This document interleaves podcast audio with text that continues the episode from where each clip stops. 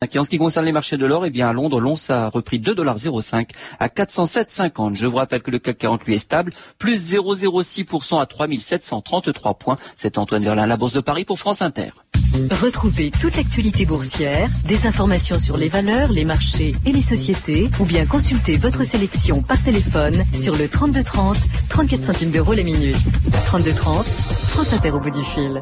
Les courses arrivées provisoires du Quintet Plus au Croix de la Roche, il fallait jouer le 3, le 9, le 6, le 2 et le 5. Vous écoutez France Inter, il est 14h03 minutes, 2000 ans d'histoire avec Patrice Gélinet. C'est maintenant. Bonjour. Bonjour Laetitia et bonjour à tous. Aujourd'hui avec Michel Vinoc, la France et les Juifs depuis 1945. Agresser la communauté juive, c'est agresser la France, c'est agresser les valeurs de notre République qui ne peuvent laisser aucune place à l'antisémitisme, au racisme et à la xénophobie.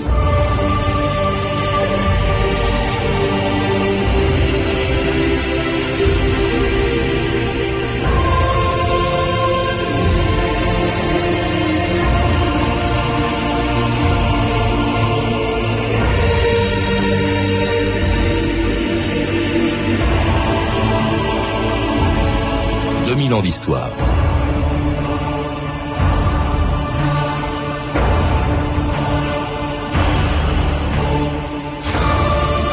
21 juillet 2002, sur le site de l'ancien Veldiv, à l'endroit même où 60 ans plus tôt, 13 000 juifs avaient été parqués avant d'être envoyés vers les camps d'extermination, Jean-Pierre Raffarin, on vient de l'entendre, condamnait les agressions antisémites, dont la multiplication depuis quelques années nous rappelle quelques-uns des pires moments de notre histoire. On aurait pu croire qu'après la Shoah, l'antisémitisme aurait disparu définitivement du pays qui en 1791 avait été le premier en Europe à faire des juifs des citoyens à part entière.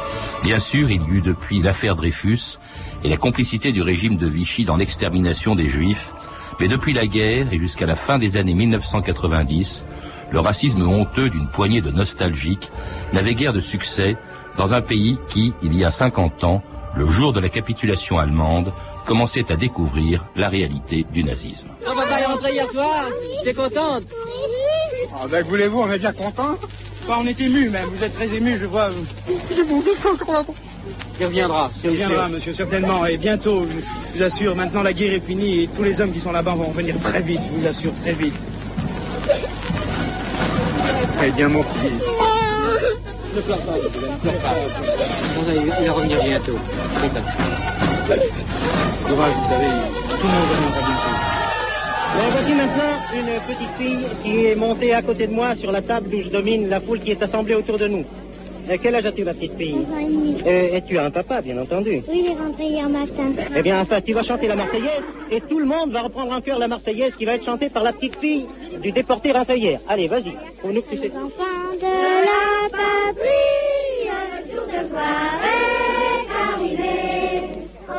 Michel Vinoc, bonjour. Bonjour. C'était Paris le 8 mai 1945, le jour de la capitulation allemande, alors que tous les Français n'étaient pas encore, tous ceux qui étaient en Allemagne n'étaient pas encore rentrés en France, et parmi eux, 97% des Juifs déportés qui ne sont pas français, qui ne sont pas euh, revenus. Mais à l'époque, vous le rappelez dans un livre, la France et les Juifs, on ne faisait pas la différence en fait entre les prisonniers de guerre et les déportés, ni même entre les déportés politiques et les Juifs. La spécificité du drame qu'avait vécu, de la tragédie qu'avaient vécu les Juifs, bah, on l'ignorait. Finalement, c'est un peu le début d'une occultation qui a duré longtemps.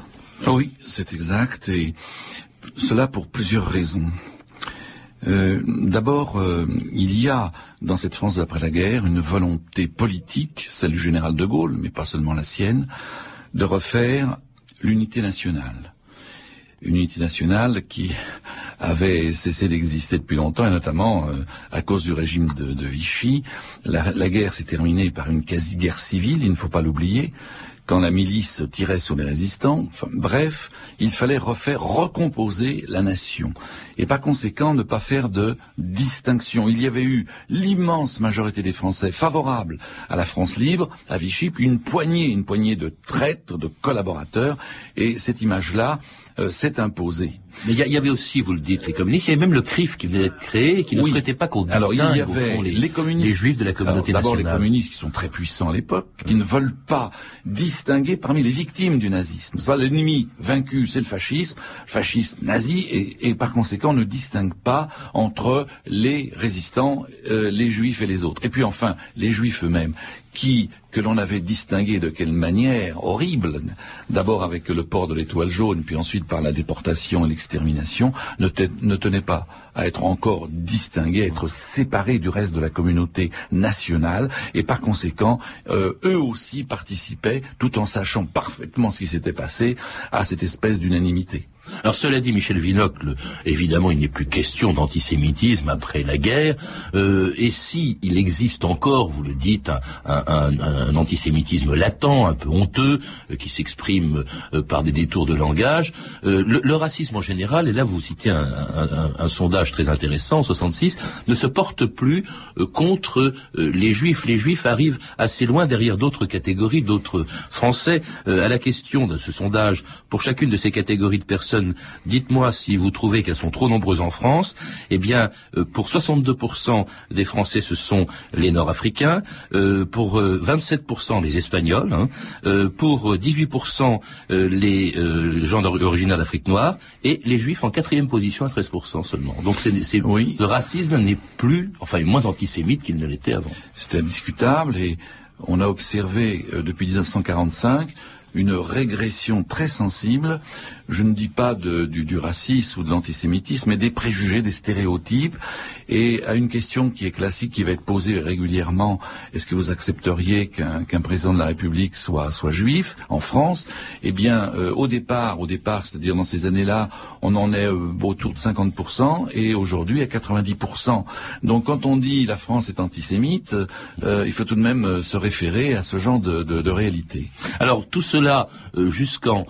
ça, c'est, ce sondage date de 66, c'était un an avant un événement qui allait, dites-vous, marquer un tournant, à la fois pour la communauté juive française et pour ses rapports, euh, les rapports qu'elle entretient avec les non-juifs, c'est la guerre des six jours, c'est 1967. En quoi a-t-elle changé les rapports entre les Français juifs et non-juifs? Alors d'abord, elle a, elle a changé, je dirais, la psychologie des, juifs français et des juifs en général dans le monde, parce que les antisémites avaient, pendant euh, des décennies, euh, raconté que les juifs étaient incapables de se battre, ils étaient, comme ils étaient incapables du reste de faire de l'agriculture, et euh, l'État d'Israël uh, montrait le contraire. Et la guerre des six jours a été euh, gagnée donc euh, si, rapidement euh, que il y a eu une certaine fierté de la part des, des Juifs, certainement une fierté qui consistait à dire, vous voyez, nous savons nous battre nous aussi. Mais en France, cela correspondait aussi avec l'arrivée massive quelques années plus tôt des Juifs d'Afrique du Nord, 150 000 Juifs d'Algérie qui, qui arrivaient, ce qu'on appelle les séfarades, et eux-mêmes n'ont pas tout à fait les mêmes comportements que euh, les, juifs de la métropole. En effet, euh, les, les, séfarades sont habitués dans l'univers euh, colonial, algérien, etc., à vivre en communauté, à, s'identifier les uns par rapport aux autres, alors que les juifs en métropole, eux, avaient plutôt tendance à se fondre dans, la masse. Alors, quand ils arrivent, on, on, va assister à une nouvelle visibilité du monde juif, avec les kippas, les boucheries cachères, etc. Et la guerre des six jours n'a fait que renforcer par conséquent cette affirmation identitaire. Et, oui. Et puis il y a évidemment la politique. Alors la politique du général de Là, Gaulle. elle change complètement. Vous rappelez qu'effectivement que jusqu'en 67, la France était l'allié le plus fidèle, le premier allié d'Israël. C'est avec des avions français d'ailleurs que se sont faites les opérations de la guerre des, des six jours avec des mirages. Ce sera plus tard les Américains, mais à l'époque c'est la France. Or brusquement, il y a un changement. Le général de Gaulle condamne l'attaque, celui qui a pris l'initiative, même si euh, on, on, discute de la chose, mais enfin, c'est-à-dire euh, l'État d'Israël, et euh, justifie, justement, explique sa position en employant une formule célèbre dont tout le monde se souvient, c'était dans une conférence de presse le 27 novembre 1967. L'établissement d'un État d'Israël soulevait à l'époque un certain nombre d'appréhensions, et certains même redoutaient que les Juifs, jusqu'alors dispersés, mais qui étaient restés ce qu'ils avaient été de tout temps, c'est-à-dire un peuple d'élite sûr de lui-même et dominateur, n'en vienne à changer en ambition ardente et conquérante. Les souhaits très émouvants qu'il formait depuis 19 siècles l'an prochain à Jérusalem. Un peuple d'élite, sûr de lui-même et dominateur. En fait, c'est l'essentiel de ce qu'on a retenu d'une très longue conférence de presse où il expliquait sa politique. Et on a même accusé le général de Gaulle par ses mots de s'être montré antisémite. Oui, euh, je ne pense pas du tout qu'il l'ait été. Euh, mais cette formule était extrêmement ambiguë. Dire euh, d'un peuple qu'il est sûr de lui, euh, euh, dominateur, ce n'est pas forcément péjoratif. Mais il n'avait pas dit le peuple israélien. Il a dit le, peuple, juif. Alors beaucoup de juifs ont réagi en disant tiens tiens un peuple juif. Alors ça veut dire que tous les juifs forment à travers le monde, dans la diaspora, une seule entité qui pense de la même façon. C'était en revenir à cette idée des antisémites, du complot, du complot juif international. Et euh, l'expression, me semble-t-il, a été malheureuse, mais elle n'exprime pas de la part du général de Gaulle un antisémitisme. Mais sa politique, effectivement, a-t-elle changé? Beaucoup d'observateurs, beaucoup de spécialistes disent non, elle n'a pas changé.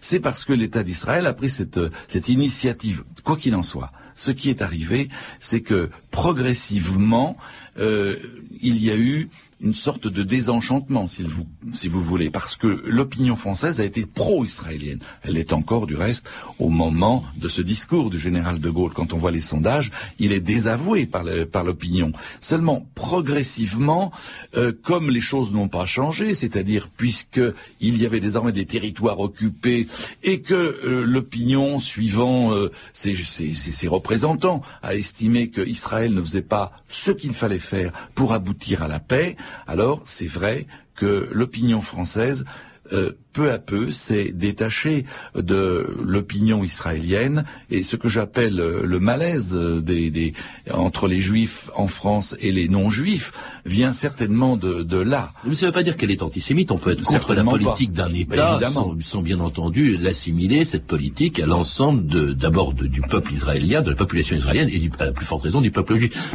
on y reviendra, Michel Vidocq. Ce qui, est quand même intéressant, c'est qu'à cette époque, vous l'avez dit tout à l'heure, d'abord les juifs, beaucoup plus qu'ils ne faisaient avant, les juifs de France s'identifie de plus en plus euh, à, la politique israélienne.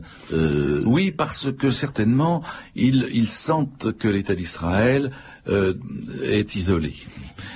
puisque d'abord ils sont français et ils ont pu apprécier que depuis la, fin de la guerre, depuis la naissance de l'État d'Israël, l'État français, la République française, a été le premier soutien, par conséquent, à l'État d'Israël. Et en voyant qu'à partir de 1967, ce sont les États-Unis et non plus la France qui soutient Israël, du même coup, les Juifs en France euh, se sont sentis en, désaccord avec euh, leur gouvernement. Mais la difficulté de notre conversation, c'est que quand on dit les Juifs en France, on généralise et que comme euh, les autres Français, euh, il y a des, il y a toutes les opinions, n'est-ce pas, euh, parmi eux. Mm. Donc c'est toujours très délicat de parler de, de groupes minoritaires. En tout cas, ces, ces, ces Juifs de France, dans l'ensemble, ne supportent plus non plus quelque chose qui dure depuis des années et donc qu'on a évoqué au début de l'émission, c'est l'occultation sur le passé. Or, il se trouve que ces années-là, ces années 70, juste après la guerre des six jours, eh bien, le, le cinéma, avec le chagrin la pitié de Marcel Ophuls, 171 le l'histoire avec euh, le, livre très important de Robert Paxton euh, sur la France de Vichy où il montre, où il démontre que euh, l'État français de l'époque ne s'est pas vu imposer sa politique antisémite par les Allemands, mais qu'il il en a pris l'initiative. Tout ça, évidemment, ça, ça, fait que on apprend, on découvre au fond ce qui a été caché pendant 20 ans, et, et cela alors que les Français, alors que le gouvernement français continue de refuser d'admettre la responsabilité de l'État euh, dans, le génocide, et même il va beaucoup plus loin avec Georges Pompidou. Eh bien, en 1971, Georges Pompidou amnistie un milicien, des responsables de cette politique antisémite, Paul Touvier, une décision que justifie Georges Pompidou quelques mois plus tard dans une conférence de presse. Notre pays, depuis un peu plus de 30 ans, a été de drame national en drame national. Allons-nous éternellement entretenir saignantes les plaies de nos désaccords nationaux. Le moment n'est-il pas venu de jeter le voile, d'oublier ces temps où les Français ne s'aimaient pas, s'entre-déchiraient et même s'entretuaient. Et je ne dis pas ça, même s'il y a ici des esprits forts, par calcul politique, je le dis par respect de la France. Alors ces propos de Georges Pompidou, on les retrouve dans votre livre, Michel Vinocq, et, et vous rappelez d'ailleurs que justement, au fond, l'effet de cette justification de l'amnistie de Touvier a provoqué, d'ailleurs, ça, ça a provoqué l'effet inverse de ce que cherchait Pompidou, Oui. c'est-à-dire que euh, au lieu, euh, au fond, d'apaiser, euh, euh, la- de d'oublier au nom de l'unité nationale, il fait qu'on a, on s'est mis à rechercher tout ce qui, au nom de l'unité nationale, avait été caché jusque-là. Effectivement. Tout d'abord, euh, dans, ce discours, on voit bien euh, la permanence euh, de, la position de, l'État français depuis la libération. L'unité nationale, refaire cette unité déchirée par la guerre, déchirée par la collaboration, etc. Et puis, indiscutablement, en graciant Touvier, euh, que se passe-t-il Euh, il, il intrigue, il, et les Français se posent des questions. Mais qui sont ces gens? Qui sont ces Français qui ont participé euh, d'une manière ou d'une autre au génocide? De quoi s'agit-il? D'ailleurs, chose extraordinaire, Alors- vous le rappelez, je, je vous coupe une seconde, Oui. mais quand il l'a amnistié, personne ne s'en est rendu compte. Non, et ce n'est que quelques mois plus tard Oui. qu'un article, effectivement, a- Voilà. Alors, on a recherché effectivement tout cela et, et tout cela correspondait aussi à l'arrivée d'une nouvelle génération euh, de jeunes juifs qui voulaient comprendre qu'est-ce qui s'est passé, qu'est-ce qui s'est passé pendant la guerre, quelle a été la, la responsabilité euh, des Français? Et l'arrivée aussi, je dirais, des historiens parce que euh, le travail des historiens a été capital. Bon, sans doute le plus important a été le travail de Paxton, qui en 1973, dans euh, la France de Vichy, a montré que euh, Vichy n'a pas attendu les ordres des, des Allemands, des nazis, pour prendre des lois euh, anti-juives. Le statut de 1940 comme le statut des juifs de 1941, c'est une initiative euh, de Vichy et la participation de Vichy au génocide s'explique par le fait que euh, Vichy a mis à la disposition des Allemands qui manquaient de moyens la police française pour procéder aux arrestations et à la déportation. Et cela, on l'avait complètement occulté. Et l'affaire Bousquet, c'est la- l'affaire... la Le chef de la police. Le chef, le secrétaire général de la, police de Vichy, a, a- a- a organisé véritablement euh, les grandes rafles de 1942. Et euh, très curieusement, après la guerre, il y a eu euh, bien sûr des, des tribunaux euh, qui ont jugé tout cela. Bousquet est passé à travers. Vous savez qu'il n'a pas eu, en tout cas, il n'a pas été accusé euh, pour cette action-là. Et il a été réintégré par conséquent dans, la, vie administrative et autres, de sorte qu'il a pu devenir le grand ami de François Mitterrand, un ami de François Mitterrand, et que tout cela a été extrêmement troublant. Euh, donc euh, c'est vrai que la vérité est apparue à émerger par étapes, peu à peu, par le travail à la fois des historiens et par la, la demande sociale, par la je veux savoir qu'est-ce qui s'est passé exactement? Et cela, en même temps, c'est très étrange, Michel Vinocq, que se développe quelque chose qui était resté parfaitement marginal, qui existait depuis la guerre, vous le rappelez aussi, c'est le négationnisme, cette volonté de nier euh, les faits, la réalité. C'est l'affaire Forisson euh, qui, dans les années 80, va prendre une ampleur considérable.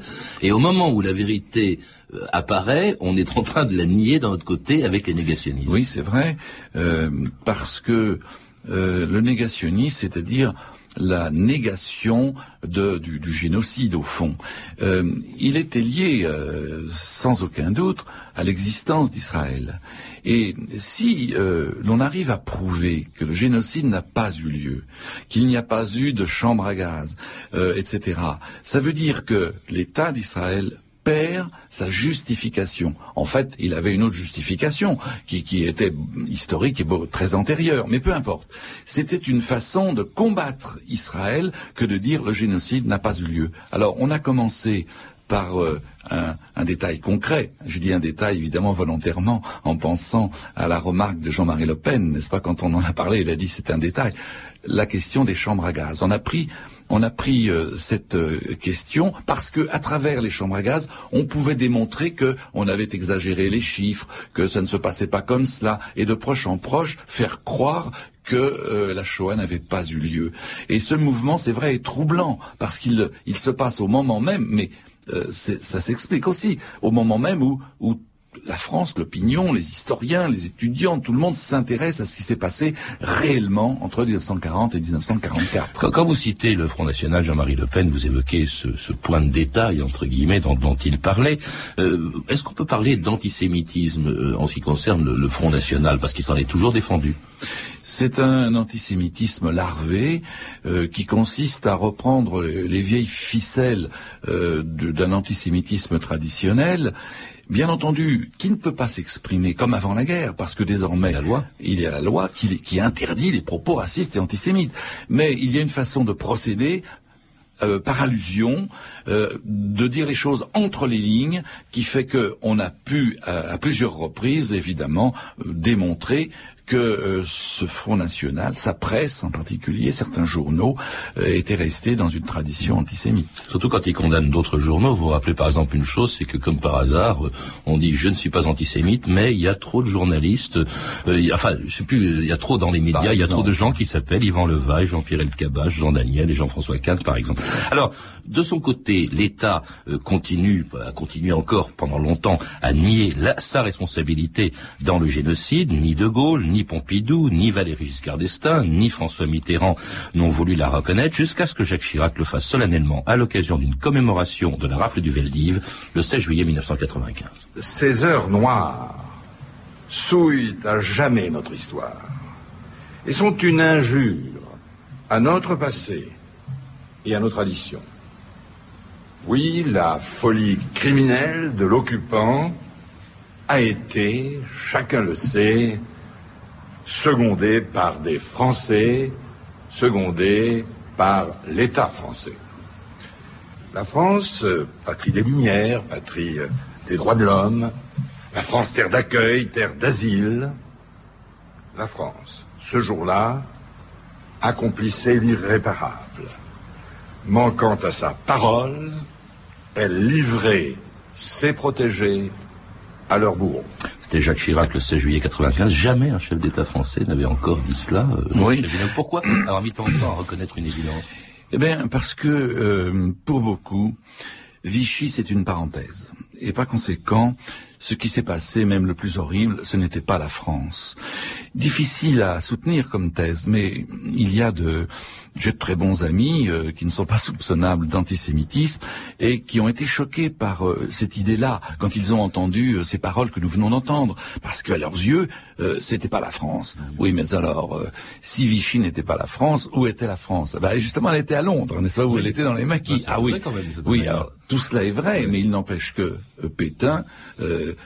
il, était bien à la tête de l'État français, c'est indiscutable. Alors on aurait pu croire qu'après ces propos, après la repentance aussi de l'Église, vous le rappelez, quelques temps plus tard, en 97, eh bien on aurait cessé de toucher, de menacer euh, les, Juifs de France. Or pas du tout. Voilà que depuis quelques années, on voit se multiplier euh, les profanations de cimetières, de synagogues, des attentats physiques contre les Juifs, etc. Euh, et vous dites que là, il ne s'agit plus du tout du même antisémitisme.